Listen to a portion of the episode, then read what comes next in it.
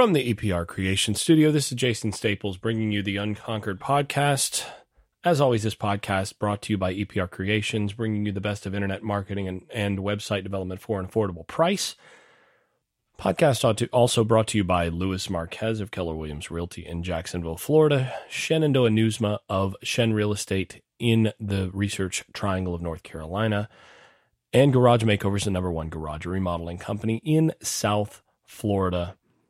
If you need any of these services, use the Unconquered podcast recommended folks and let them know you heard about them from the Unconquered podcast. Really helps us out a lot.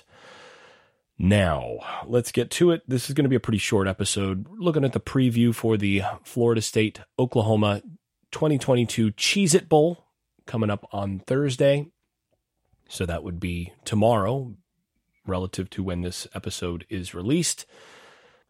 So we're going to start on the OU offense versus Florida State defense side of the ball. And uh, this is where I think it's the more, certainly the more challenging matchup for Florida State. This is a very good OU offense, has been all year.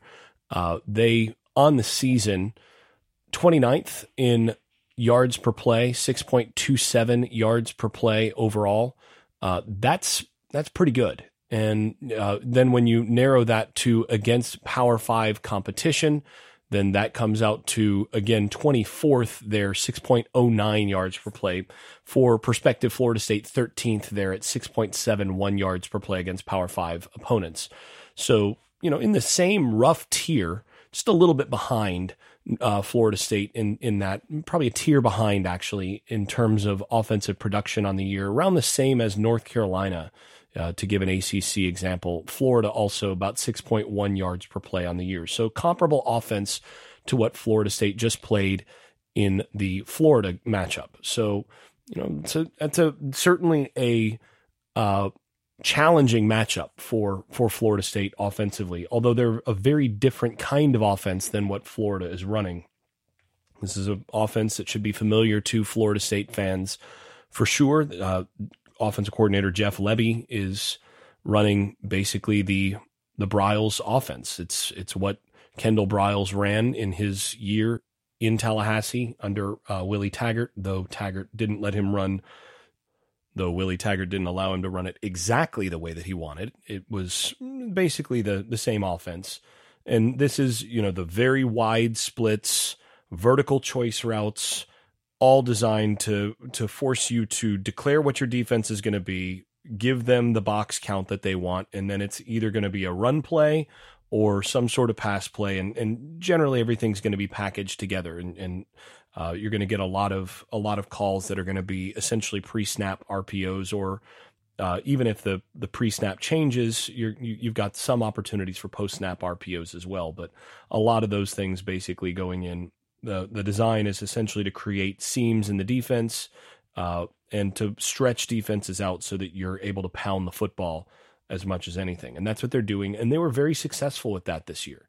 Uh, again, that offense in the, you know, like I said, 20, what, 24th in the country in, uh, in total offense in terms of yards per play against power five competition. That, that's very, very good. And that's in a conference with a bunch of teams with a bunch of defenses that are actually designed to play against that kind of uh, that kind of offensive approach. Uh, and, and a few defenses that are probably better than Florida State's. I mean, you think about Texas, better better defensively than Florida State. Iowa State, better defensively than Florida State. Uh, certainly against the, the, the spread type look that you're getting here. Uh, another comparable defense to Florida State, Oklahoma State. So these are all teams that they that they uh, that they face there that they're used to playing quality defenses. TCU is a, a, reasonable defense as well, a quality defense as well. And you look at the results in those games. They scored 28 in a win against Oklahoma State. Uh, they scored 20 at West Virginia. That's a pretty good West Virginia defense as well. Uh, scored 35 against Baylor, decent Baylor defense. Scored 27 against a very good Iowa State defense and then were shut out by Texas. But that Texas game is is a bit of an outlier because that's a game where Dillon Gabriel, the quarterback for OU, did not play, and so they were uh, sort of behind the eight ball from the start there. 24 against TCU, but Gabriel was knocked out in the first half. So uh, 34 against a good Kansas State defense. So they've played some quality defenses and they put up very good offensive numbers even against those defenses. So this is a uh, a game where you're going to expect OU to be able to move the football at least some, just partly due to what they do in terms of of scheme and and how they're going to go at it. And again, I mentioned the wide splits. You're going to see those receivers outside the numbers. You're going to see uh, essentially a box count. If Florida State decides to load the box, then they're going to try to hit those on the now screens, on a variety of different things on the edge to force you to have to run to the edge and tackle against uh, against playmakers. That becomes an extension of the running game. And then also, if you go with a lot of one on one stuff, you're going to have to cover a lot of what what they call vertical choice type stuff, where essentially you're going to have receivers release upfield and it's a vertical route, but it could be a vertical to the outside, it could be a vertical on a deep post. It could be a vertical that then turns kind of across the field, depending on how the coverage matches up. And it makes it very difficult on the defense there because you're getting, uh, you may have a corner that's in position to cover that vertical, you know, a takeoff route down the field. But now all of a sudden the receiver sees that leverage and now t- turns that into a, a bit of a skinny post.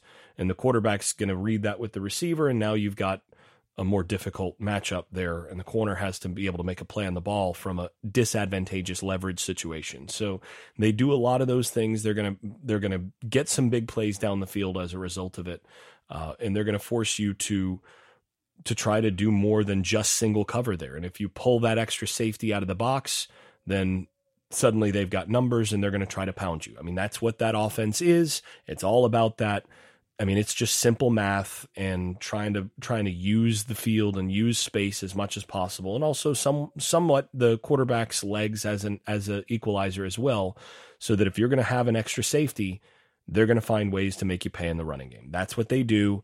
And then as soon as you try to stop that run, they're going to hit try to hit you on the verticals. It's pretty simple offense. One of the most one of the simplest schematic offenses in the country, but also one of the most prolific systems that you're going to be able to run. Again because those principles are, are real simple. It's just math and space math and leverage and they do a great job of, of managing that and then repping those things so that on those vertical choice things they, they do it right and they run to grass and quarterbacks throw to grass and it's it's hard to defend.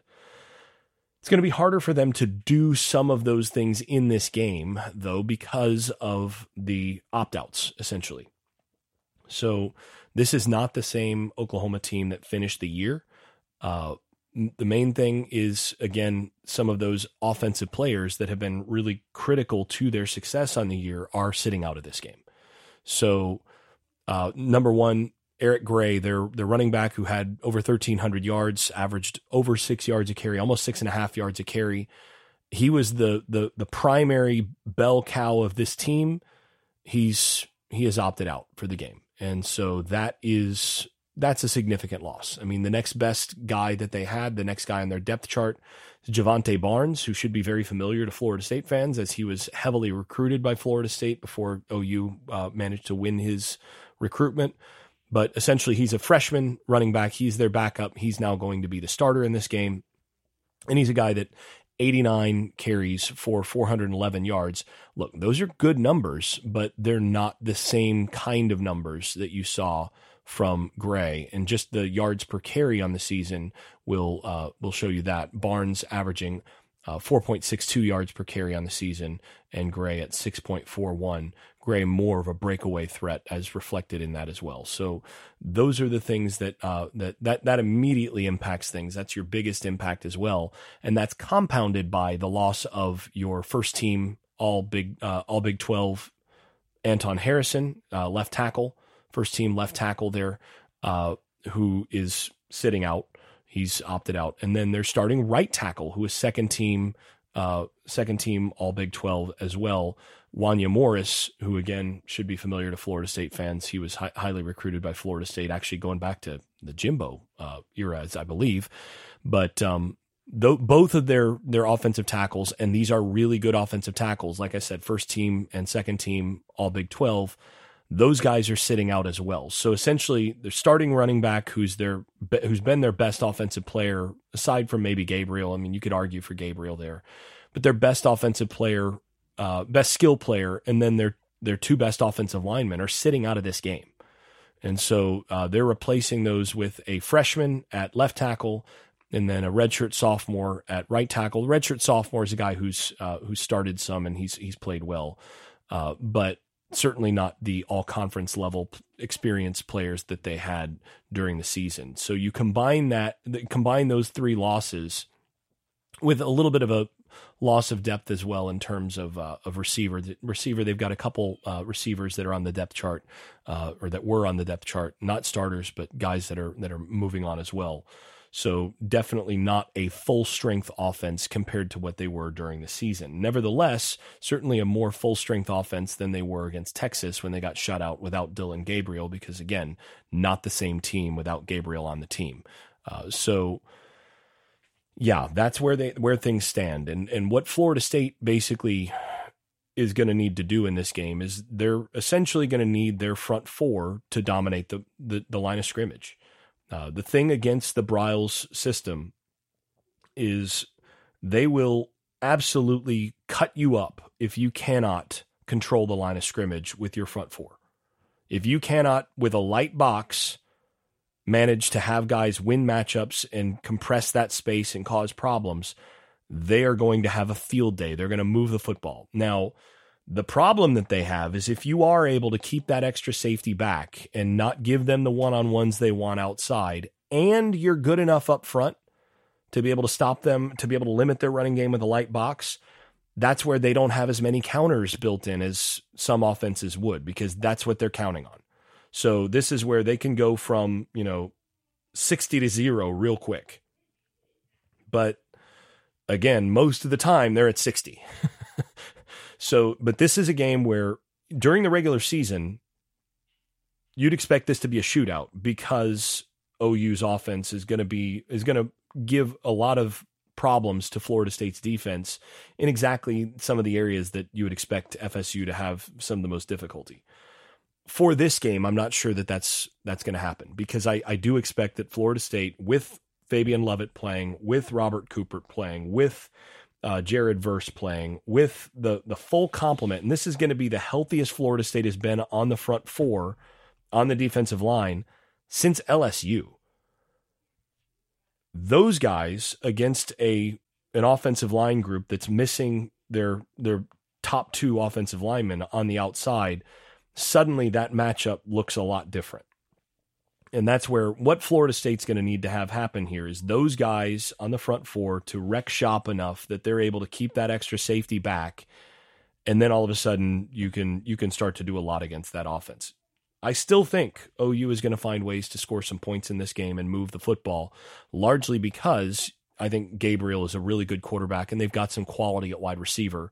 So they'll they'll get a few plays down the field, but again, they're um, Oh, and I, um, yeah. So as I'm recording here, I just learned that there are another couple players that are out for uh, for OU here.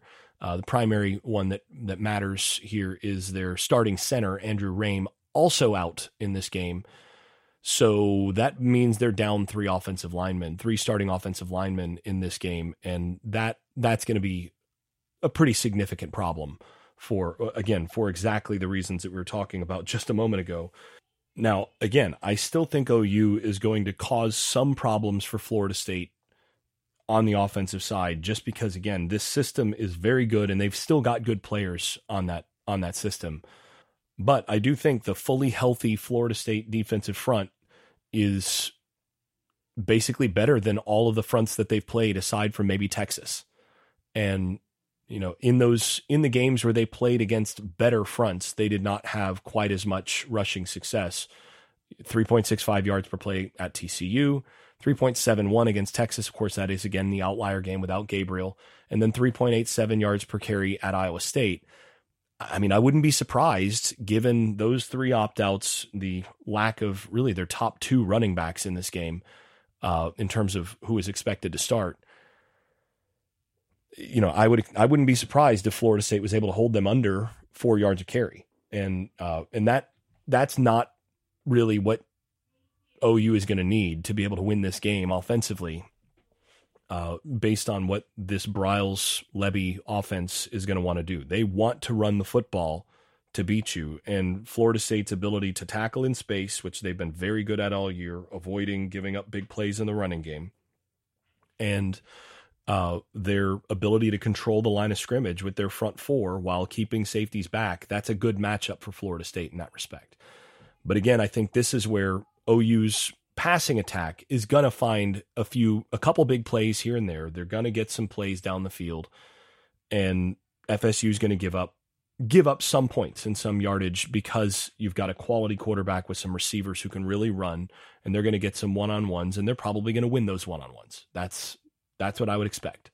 So somewhere in the range of you know five and a half yards per play is about what I would expect in this game from OU. Maybe a little bit less if Florida State's defense is able to to really control the line of scrimmage like they may. Somewhere, you know, maybe even around you know 5.3 yards per play would be in the in the good range for Florida State's defense. I would consider that you know very successful against this uh, OU offense.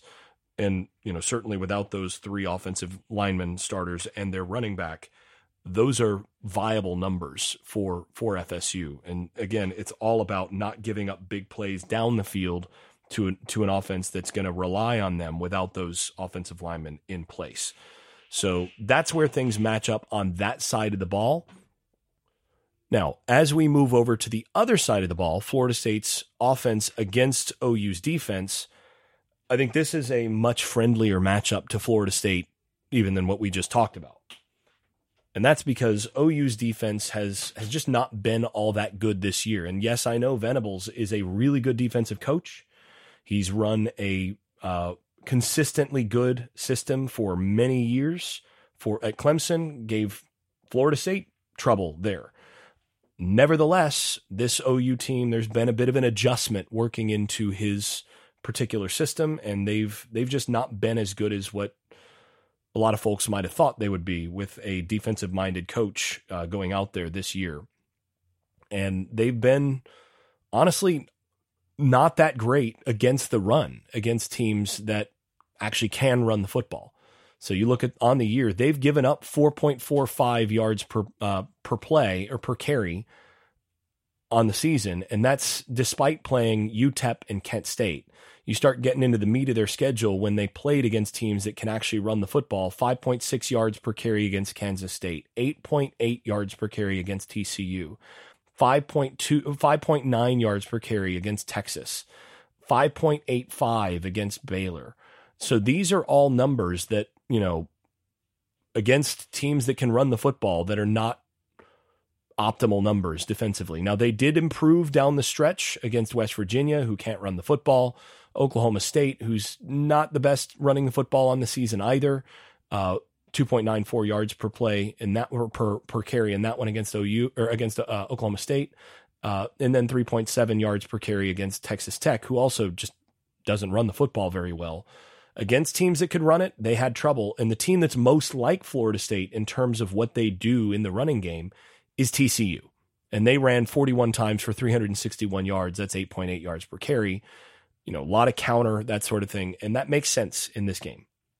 Venables, uh, over the past few years, has really adopted a lot of the tight front, odd front type stuff. He used to be uh, an, an even front, really attacking downhill type uh, type front. And then at Clemson, the last three years or so that he was at Clemson, he studied a lot of what Iowa State did and decided to move more in that direction. And that's more of what they've done this year at OU. A lot of tight, where you line up a zero technique right over the center, and then two four eye techniques just on the inside shoulder of the offensive tackle. And you're trying to sort of stack things up, just make ba- basically a big mess on the inside occupying all five blockers, ideally, of the offensive line with those three.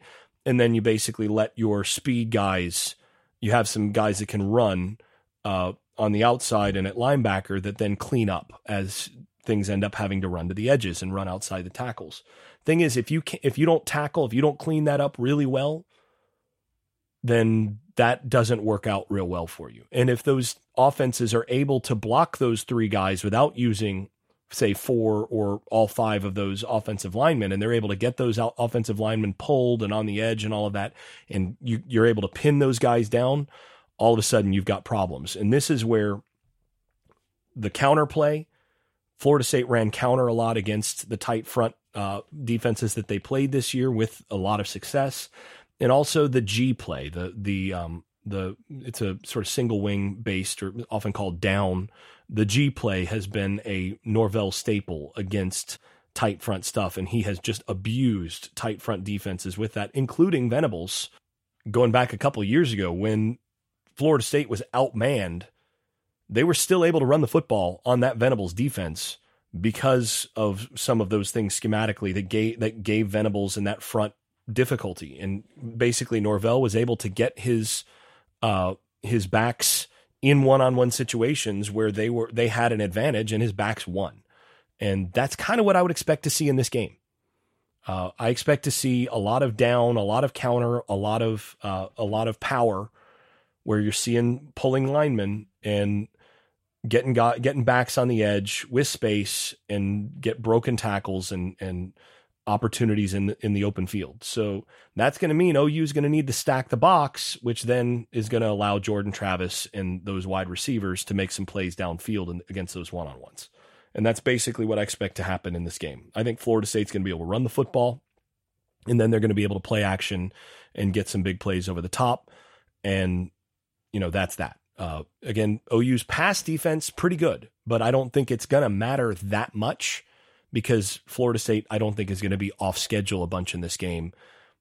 I wouldn't be surprised, especially given, again, OU having one of their core players on the on the defensive front, Jalen Redmond, opting out for this game. So now you're you've not been good on the on against the run all season, and then you take starting defensive tackle and have him now opt out of this game, suddenly your your depth there is hit even harder.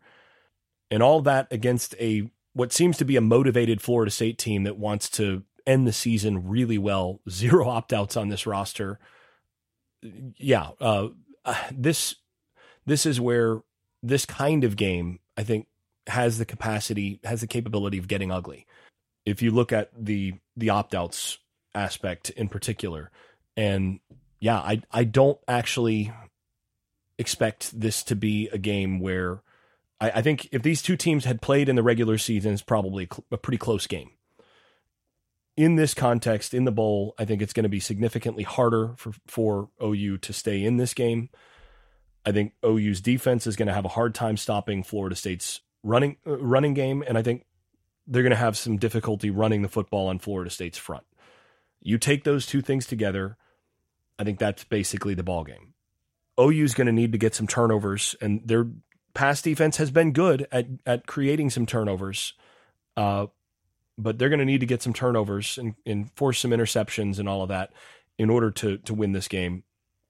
I think Florida State's probably going to run for over 300 yards on the ground, have a few big plays through the air, and ultimately walk away uh, with a with a with a significant margin win in this game. I'm going to go with Florida State.